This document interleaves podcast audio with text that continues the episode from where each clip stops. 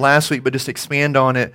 Uh, we're going to be in 1 Kings 19, we're going to be in Proverbs 29, and then we're going to be in Judges chapter 4. But um, it's good to see everyone here. You brave the cold.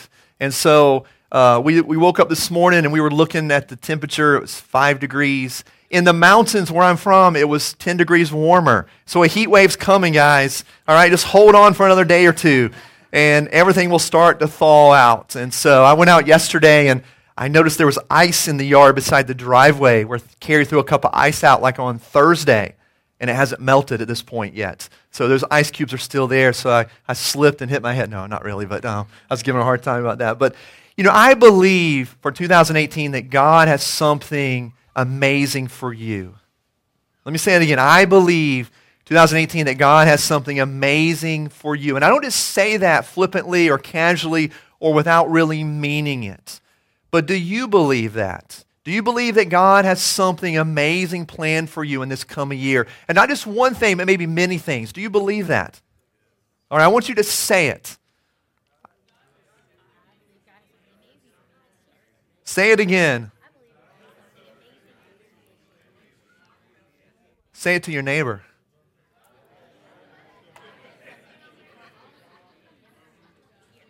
Say it to another neighbor.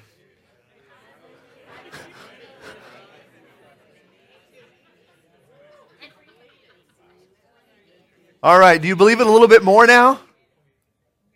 No, that didn't sound very good. Do you believe a little bit more now that God has something amazing for you in this coming year? Amen? All right, because I believe He does, and I believe God believes He has something amazing for you this year, whether you believe it or not. Now, we just finished our time of prayer and fasting, and I believe also that God spoke to every one of us in some form or fashion. Maybe you didn't hear the audible voice, maybe you didn't see a vision or, or a dream or, or anything like that, Maybe you're saying, no, God really didn't speak to me. No, He spoke to you, I believe, in some form or fashion. And maybe tomorrow, maybe this afternoon, maybe next week, you'll receive more of that as, as you continue to press into Him.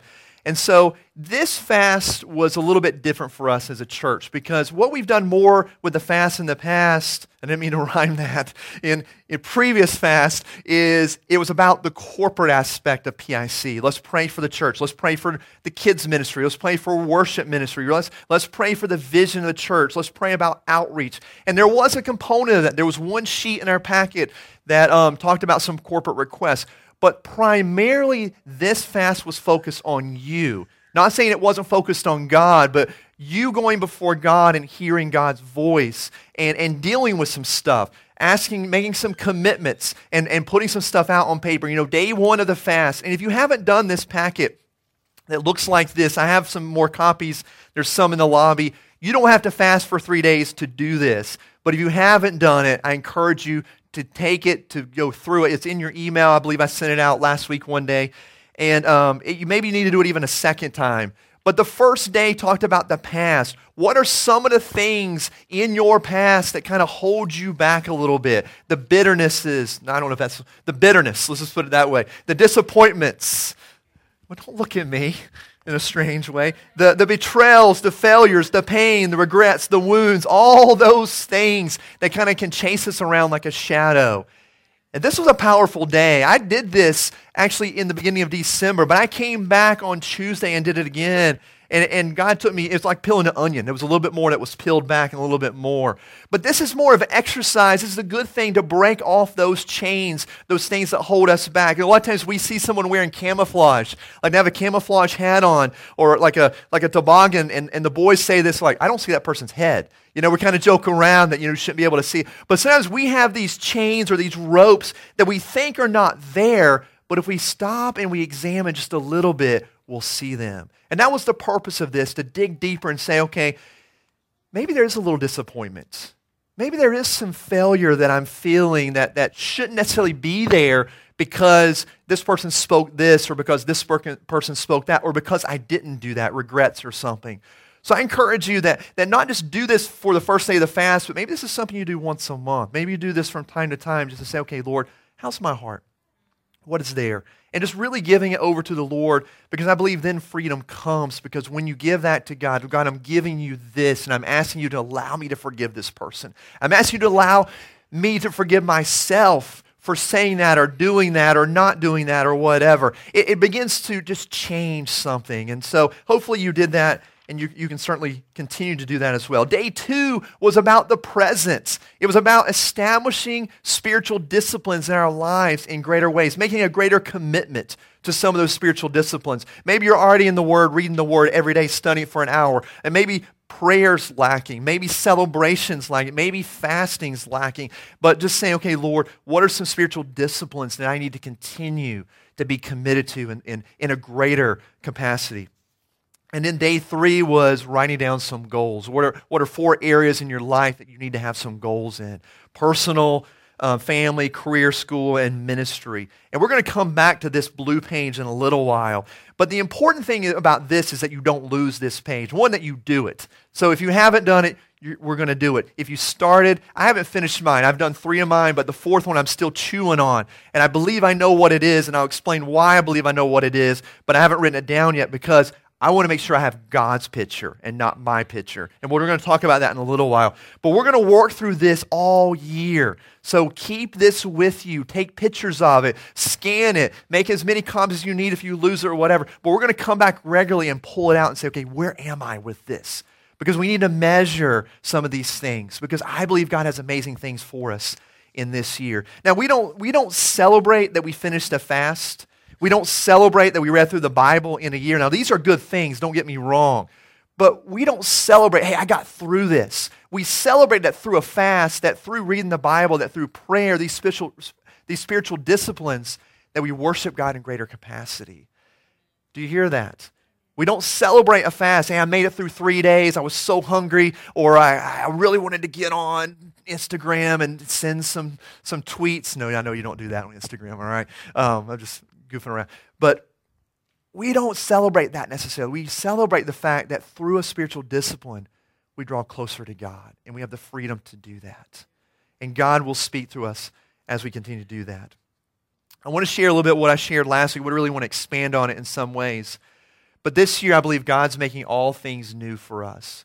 And really, what I mean by that is God is asking you to allow Him to chart a new and different future for you. I talked about this some last week, and I talked about it a few weeks ago in terms of the calling of Elisha, that he could have simply continued his past into his present and on into his future and been very successful. He was living a good, normal life. And for us, a lot of times, we can continue forward 2014 into 15 into 16 into 17 and into 18 and be at the end of 18 and look back and say, did anything really change? Was there anything really different? Yes, we gave, we served, we did this, we did that, which are good things and things that we're commanded to do in the Word. But I believe there's something greater, something, I don't want to say better, but I think there's something more that God has for us. And many times we settle for something that's a little bit safe or safer or, or more comfortable or easier than what God really wants. 1 Kings 19. It says Elijah left there and found Elisha as he was plowing. Twelve teams of oxen were in front of him, and, and he was with the twelfth team. Elijah walked by him and threw his mantle over him. Let's stay right here for a second. Elijah walked by him and threw his mantle over him. He's just walking by. He's plowing the fields, throws his mantle, and just keeps on walking. Because we find out later that Elijah had to run to catch up with him. He wasn't fooling around. And see, sometimes God, I'm not saying God doesn't fool around with us, but a lot of times God just throws it on us, the mantle, which is a good thing. But He's, he's like, come on, you got you to make a decision to go now. It's not next week, it's not next year, it's not whenever. And a lot of times we're waiting for the perfect moment. When I get healed, God, when I know more of the Word, God, when I have more confidence in my skills or, or my talents or my gifts. He was plowing the field, and all of a sudden this mantle came upon him. He knew who the prophet was, and he knew what it signified. But what we find going forward is Elisha, he left the ox and he ran to follow Elijah. So he was, he was walking. He's like, man, God's moving. And God is moving. He's asking us to run with him and get with him instead of just sitting and standing and waiting for God to move. He's already moving. He wants us to join in. He says, then I will follow you. Or I missed a part. He said, he, he ran and followed Elijah and said, please let me kiss my mother and father, and then I will follow you. Go on back, he replied, for what have I done to you? So he turned back from following him, took the team of oxen, and slaughtered them. With the oxen's wooden yoke and plow, he cooked the meat and gave it to the people, and they ate. Then he left, followed Elijah, and served him. Now, I'm not saying this didn't take place, but Scripture doesn't record him kissing his mother and his father. Now, it probably did take place, but see, the importance is not on him go- turning back to kiss his mother and father. It was what he did. It was that he broke ties with his past, or he broke ties with the one thing that may tempt him on down the line. Because it says he immediately turned back. Well, it doesn't say immediately, but in my mind, I get this immediately. That he turned back and he came to the oxen and he slaughtered them. Then he took the plowshare and, and the yoke and he used that wood to create a fire to cook the meat of the slaughtered animal or animals. And then he began to invite all his friends and family around to share in this meal. Because what he was telling them is the Lord has called me to do something greater than to plow the fields. Not that plowing the fields has no honor, but to do something greater, to be prophet over Israel. And I think for us, for you, you're plowing the fields, God has something greater. And we're saying, man, I just want to plow fields. But God's saying, you need to burn and slaughter some stuff because there's something greater. It's not going to be easy. It's going to be challenging. And see, Elijah, he knew that because he burned it and he slaughtered it. Because a week, if he hadn't, a week down the road when he's maybe getting stoned or, or Elijah's telling him some crazy stuff or, or whatever, there would be a temptation to go back to it. Man, my oxen are still in the stall. My plow is still sharp and ready to go. A year down the road, eh, two years down the road. But see, he cut those ties. And many times we're holding on stuff in the present that are, is from the past, whatever it may be, that's, that's limiting us. Whether it be money, whether it be education, whether it be something spiritual, whether it be whatever. And, and taking God out of the equation, we say, oh, yeah, with all things God's, or with, all, with God, all things are possible. We just read it in the Christmas story. But then our actions show, well, maybe we don't believe with God all things are possible because of the way that we hold on to things. We play things safe many times. Last week we talked about um, New Year's resolutions. 92% of people fail in their New Year's resolutions. Only 8% keep them. I think all these 8 or all these 8%, I think all the 100% that make New Year's resolutions, they're well-meaning, they're committed, and they're wanting to see change. But yet there's something that holds them back from change. What's the 8% God that the 92% doesn't have? I don't know the answer to that necessarily. I'm going to speculate here a little bit. Maybe they don't write it down. Maybe they don't have accountability in telling others who will hold them accountable. Maybe there's a reluctance. To me, the biggest thing is the unwillingness to be made com- uncomfortable. You know, if you want to go to the gym and start losing weight or, or to get buff or whatever, you're going to have to get up early, or maybe not early. You're going to have to rearrange your schedule in some way. You're going to have to pay some money to do it. You're going to have to find time. There's going to be all these people there that are already cut and ripped and sweating and grunting that, that's, you know, intimidating at times. You're going to have to deal with that. And sometimes it's easier just to stay at home and say, I'll, I'll do it tomorrow. That applies to many areas of our lives. You see, when we begin to read into the story a little bit, and I'm going to take some liberty here this morning. You see Elijah, at least in my mind, I see Elijah, he's out plowing the fields, and his mantle comes flying upon his shoulders, and he, you know, he's not like, oh my gosh, and he's freaking out. See, I think God had already prepared his heart in some way. There was a preparation that had taken place. We see this as God's um, character throughout Scripture, preparing people's hearts. He prepared Mary's heart. He prepared, I believe, Moses' heart in that moment. He prepared Gideon's heart. Sometimes the reaction of when it actually happens is overwhelming, and, the, and you see the person's reaction, but the heart is already prepared. God doesn't always just spring something upon us and says, Hey, I want you to now go and be my prophet over this nation. Like, oh, I had no idea. There's a preparation in the heart. And see, God's already prepared our hearts, and He continues to prepare our hearts to do great things, to do things for his kingdom, to be a vessel. It shouldn't come as a surprise that God puts a mantle on us and says, hey, get out of the boat. Go and do this this year. Don't think small, think big. And there's three qualities that Elijah had that, that we also may have. We talked about this last week. He knew who he was, he had a revelation or a vision, and he had a boldness. We're going to talk about identity. We're going to talk about this vision revelation, and we're going to talk about boldness in, in contrast to reluctance this morning. Last week, we talked about identity. And as we begin to talk about identity, I said, you know, who are you in Christ? You're a son and daughter. You're, you're a child. You're his workmanship. You're chosen. You're the seed of Abraham. You're called. All these things begin to kind of flow out. We're victorious. We're not defeated. We're, we're a son or daughter in the house. We're not a stranger in God's house.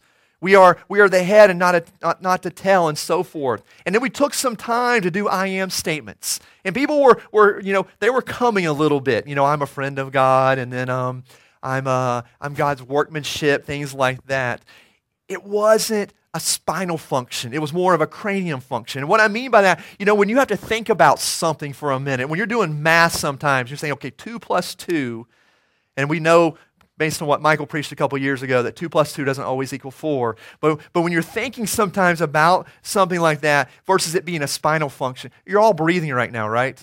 Anyone thinking about it? Now you're thinking about it, right? But it's an involuntary. Everyone take a deep breath. You know, it's an involuntary function.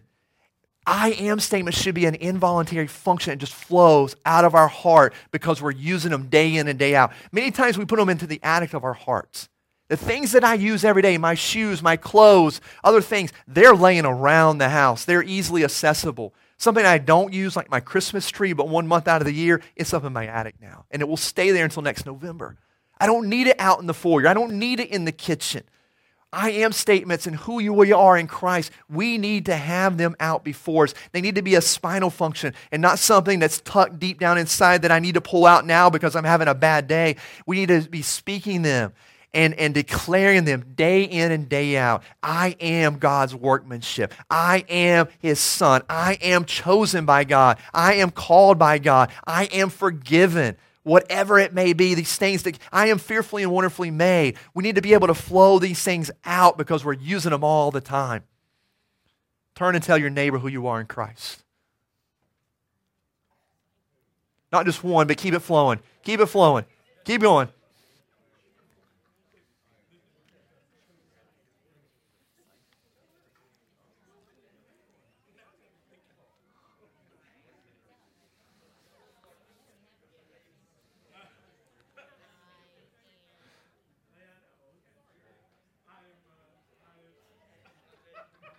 Okay, okay. You get the point, right? Here's, here's part of your homework Google I am statements. It's the easiest thing. There's, there's three or four that pop up very quick. There's one PDF file if you find it that, that just you know prints them off. There's like four pages of I am statements. Print it and just begin to speak that over your life. Just begin we need to know who we are because we're living in a world that's coming at us. Not to glorify the enemy, but there's an enemy who wants to tear us down. And if he can stop us in the place of our identity, then we'll be the same as we go into 2019. We will continue to extend, extend our past into our present, and we'll find ourselves at the end of the year two years from now, three years from now, doing the same thing, plowing the field. And again, there's nothing wrong with plowing the field. Don't get me wrong. But God has some greater things for us. God has more for us. And I want us to tap into that. It starts with knowing who we are in Christ. The reason this is your homework, you're going to need it next week because we're going to do an exercise with this. We're going to do two exercises, one for ourselves and one to bless others in regards to Dartmouth Court, and I'll explain it more next week. So bring these statements because we're going to do something prophetic type exercise in terms of blessing, but also something with ourselves. But it's not just for that, it's for you as well. Think about it this week when you go into the world, you're going to hear certain things. What would be like, no, no, no, I'm God's workmanship. How many times do you feel like, man, I'm, I'm not hearing God's voice? You know, like I said, I think everyone heard God's voice or God spoke to you during the prayer and fasting. Maybe you're saying, maybe He didn't speak to me. Maybe I didn't do it right. Maybe I shouldn't have had that one thing at midnight, uh, you know, whatever. God's speaking. God's speaking. You are His workmanship. You are His vessel. Now, I brought some utensils with me this morning. And I just want to, I want to make a point about substance versus function. The substance of, of these utensils, the material that they're made from is the same, but their function is different. When you begin to pull out other utensils from, from the drawer, you, you see they're all made with the same material, but yet their functions are just a little bit different. Maybe you prefer to eat with this. I prefer to eat with this. Maybe you prefer to use this to get the meat off. Maybe you want to get your soup out with this. See, it could possibly work for soup, but it's not really made that way. See, many times in regards to identity, we say, well, I'm God's workmanship, and, and, and this person's God's workmanship, and this person's God's workmanship. But yet, God seems to be moving more in their life because you're looking at their gifting being functioned out or being put into practice. Oh, I want to be I want to be a prophet like them, but I'm just called to be an intercessor. No one ever sees what I'm doing. That doesn't matter. Because in the, the day, you're God's workmanship. You're a child of God. You're chosen by God. The substance is still the same. The material is still the same. You may be the can opener. You may be the one behind the scenes that's allowing the can to be open. A non glorious job in some ways, if you think about it. But if that can's not open, you're not eating. And if you try to open it with something like this, you're probably going to get cut or it's going to, you know, different things are going to happen. Or you might be cussing, I don't know, and then you need to ask for forgiveness. But this makes it very simple. Then you put it in the pot. And that's where this comes in or this or something else. And the final product of what is usually seen is used with something such as this. We need to understand we're all made of the same substance. We're all who God says we are. We're all His workmanship. We're all a child. We're all a friend of God, not a stranger. We're all victorious, but our function is different. Just because you're not you know, gifted in the way that you think you wanted to be doesn't mean God made a mistake. You may be a set of tongs, and tongs has a lot of uses. You may be this spatula. Doesn't mean you're any less. All the same substance, but yet different function. Now, understanding that, understanding who you are in Christ, and understanding that you have a function, that you have a gift and a talent, then I believe we have to have a revelation. You know, Proverbs 29 18 says, Where there's no revelation, people run wild, but one who listens to instruction will be happy. Now, I've heard many different sermons on this, and I think sometimes the, the application of this is that you get to choose your picture, that you get to choose and take it before God and say, God, here's my picture, bless it. But what this verse is implying is God will give you the revelation. Many times we're scared of that because most of the time God's going to give you a much bigger picture than what you think. For example, if we look at this goal sheet, you know, um, like family, you may say, hey, I'm going to pray for all the members of my family who aren't saved this year. And you bring that before God. God, God, I've got a goal this year. Here it is. I'm going to pray because I don't pray a lot, but I'm going to pray for every member of my family every day. And God says, hey, that's nice. But I've got something bigger for you. I want you to pray, but also I want you to write them a letter of encouragement or to send them a text of encouragement every single week and I want you to go visit them once a month. And when you visit them, I want you to tell them about what I'm doing in your life, how I'm answering prayer, or what I'm doing in the church, or what I'm doing here, and begin to share Christ. And you're like, no, no, I don't want to do that. See, that's the way we bring that revelation many times. We come with a little small one and say, God, this is what's safe and comfortable, what I want to do. This is what's easy. And God says, I've got something much, much bigger. And if you'll step into it, I will not only allow it to come into being, but I will strengthen you. I will, I will provide. I will do whatever is necessary to empower you to step into that. But many times we come because it's big, it's huge, it's beyond us. You know, Michelangelo, when, when he came to Rome to paint the Sistine Chapel, he was just told, hey, paint 12 apostles. But he saw something greater than that.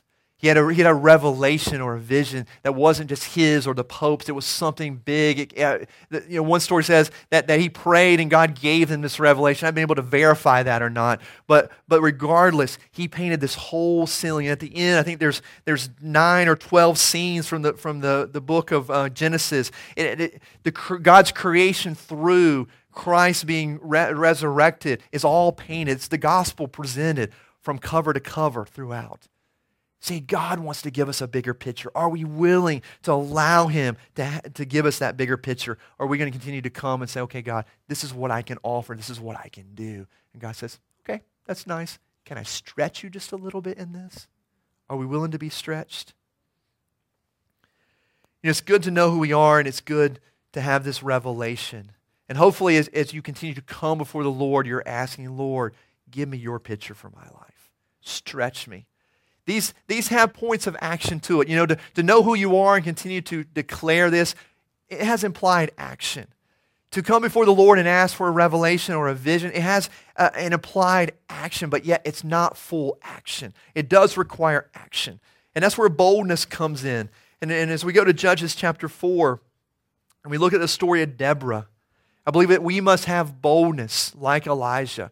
You know, for him to stand there with this mantle upon him, I believe he was prepared, but it still took him boldness to step and to continue to follow Elijah, to come and slaughter his animals, and then to go after him. It took a boldness and not a reluctance.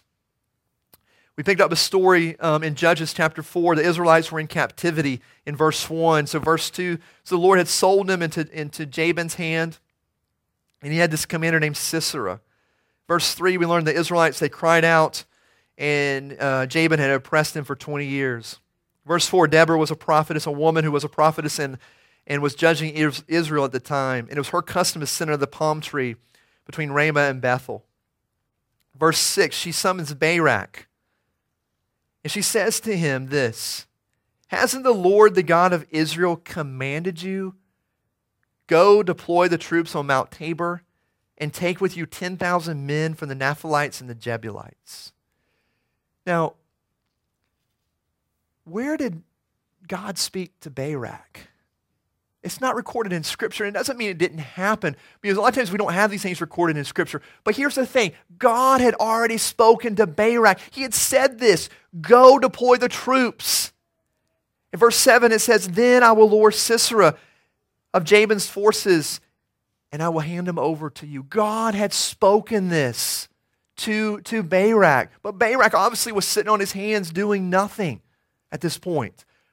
Had Deborah prophesied? I don't know. Was it another prophet? Had God visited him in a dream? We don't know how Barak got this, but God had spoken to him, but he was still in, in reluctance. He had no boldness. He was sitting on his hands. And he comes before Deborah, and Deborah's reminding him, You received this word. It wasn't just if you want to, it was a command. Go and do this, and I will deliver you. It wasn't just go and see what happens. It was go and do it, and I will hand them over to you, and you will be victorious. Israel will be victorious. But there's a reluctance that's there. There's a doubt. There's a fear. There's whatever. Sounds like us many times. We have this, this knowledge of who we are in Christ.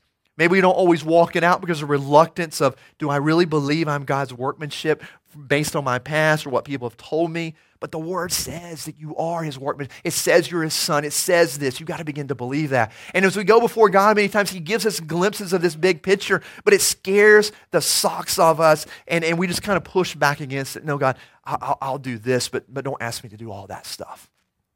There's a reluctance.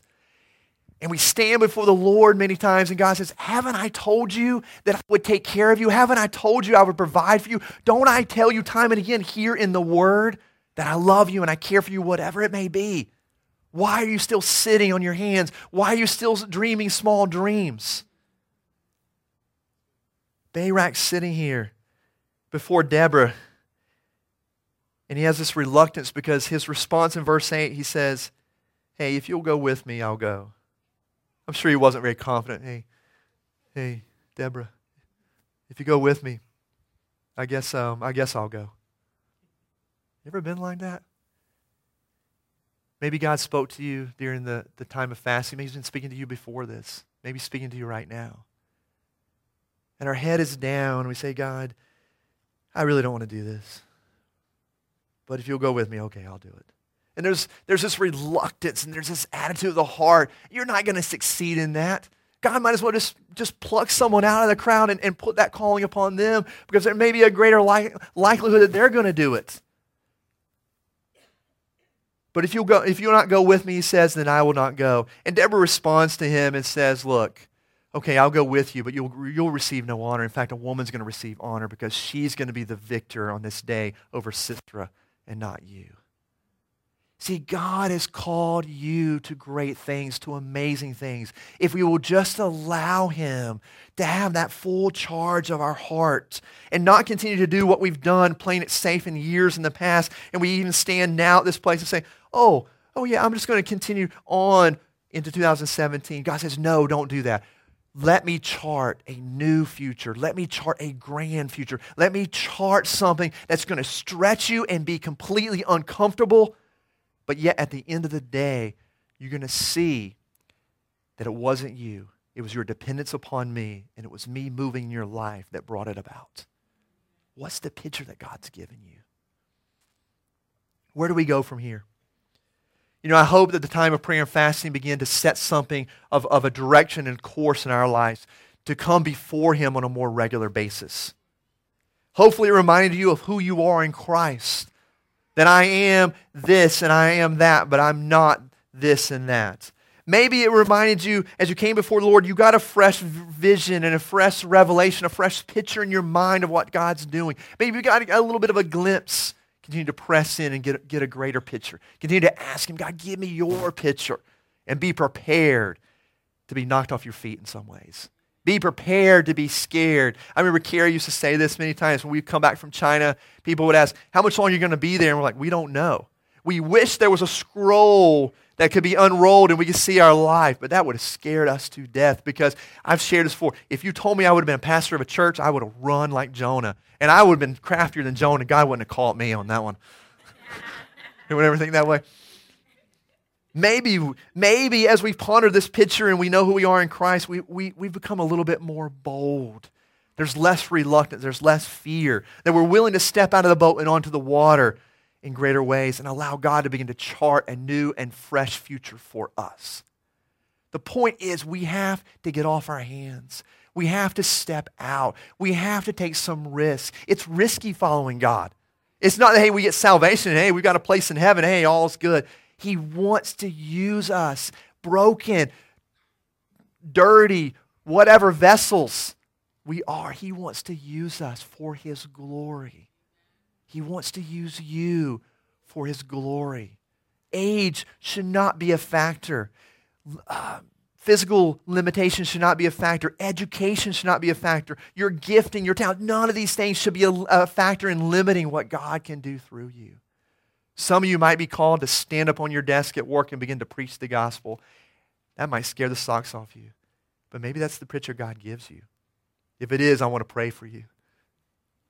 It may be going out and just befriending someone and just being there intentionally, the power of presence, day in and day out, just loving them through something. For someone else, it, it may just be on your knees praying day after day, hour after hour. Only you know those things. And that brings us to this blue sheet again, because this is really the action of bringing it all to a piece of paper. And I said this last week. Some of you are looking at this and you're salivating because, oh, you love this stuff. Others of you are like, this is such a burden because I hate this. How can we ever put God into four goals, into four action steps, or so forth? But this is just a guide. Work it however you can. But this is a beginning to say, okay, God, what are you doing? Personally, what are you doing? What are you doing, God, in my life personally? Family wise, what are you doing? Career and school wise, what are you? Ministry wise, what are you doing? Beginning to put some of this out on paper because then there's a certain accountability that comes with it, which is not a bad thing. There's a certain proclamation that then comes. Then you can begin to take it out and begin to say, okay, this is where I am. Oh man, I, I need to work on this one. Okay, what's my hindrance here? What's my obstacle? What's, what's my sticking point? Or maybe I've already accomplished this one. Maybe, maybe uh, I wasn't thinking big enough. Let me go back before God and make sure I'm getting His picture in it and not my own. We're not just filling this out for today or, or for tomorrow and it gets tucked away. This is something that wants to guide us, that will guide us through this whole year. I believe this is so important. We're going to take just a few minutes and work through this. So I don't know if you have your blue sheet with you. I anticipated that, that maybe a few of you might have left them at home. So I've got some extra copies just saying, I don't know if anyone needs copies or Ben. I know, Craig, there's some pins in the back if people need pins. But, but I want you to take, we're going to take 10 minutes. If you finish this already, pull it out, read through it, say, God, did I, did I have a small picture on this one or this one? Maybe some of your action steps. Maybe you need to be a little more detailed on your action steps. Maybe you got halfway through it and there's one or two that you still haven't done, begin to pray, okay, Lord, this is, this is what I've been chewing on. Continue to speak to me. Maybe you haven't begun at all. Just, just begin. Just pray for a minute or two, three or four, and, and just begin. If you finish or if you are finished, what I'd like for you to do is as you finish, you can just take your blue paper and just, just hold it up like this. You can fold it over or whatever. And if you look around, you see someone else who has their paper up. I want you to partner up and just pray for that person. If you want to share one of your goals, you can, or you can say, look, I prefer not to share my goals. That's fine. But just pray for that person to be strengthened and empowered to do what is on that piece of paper and even beyond that piece of paper. Okay? Is there any questions?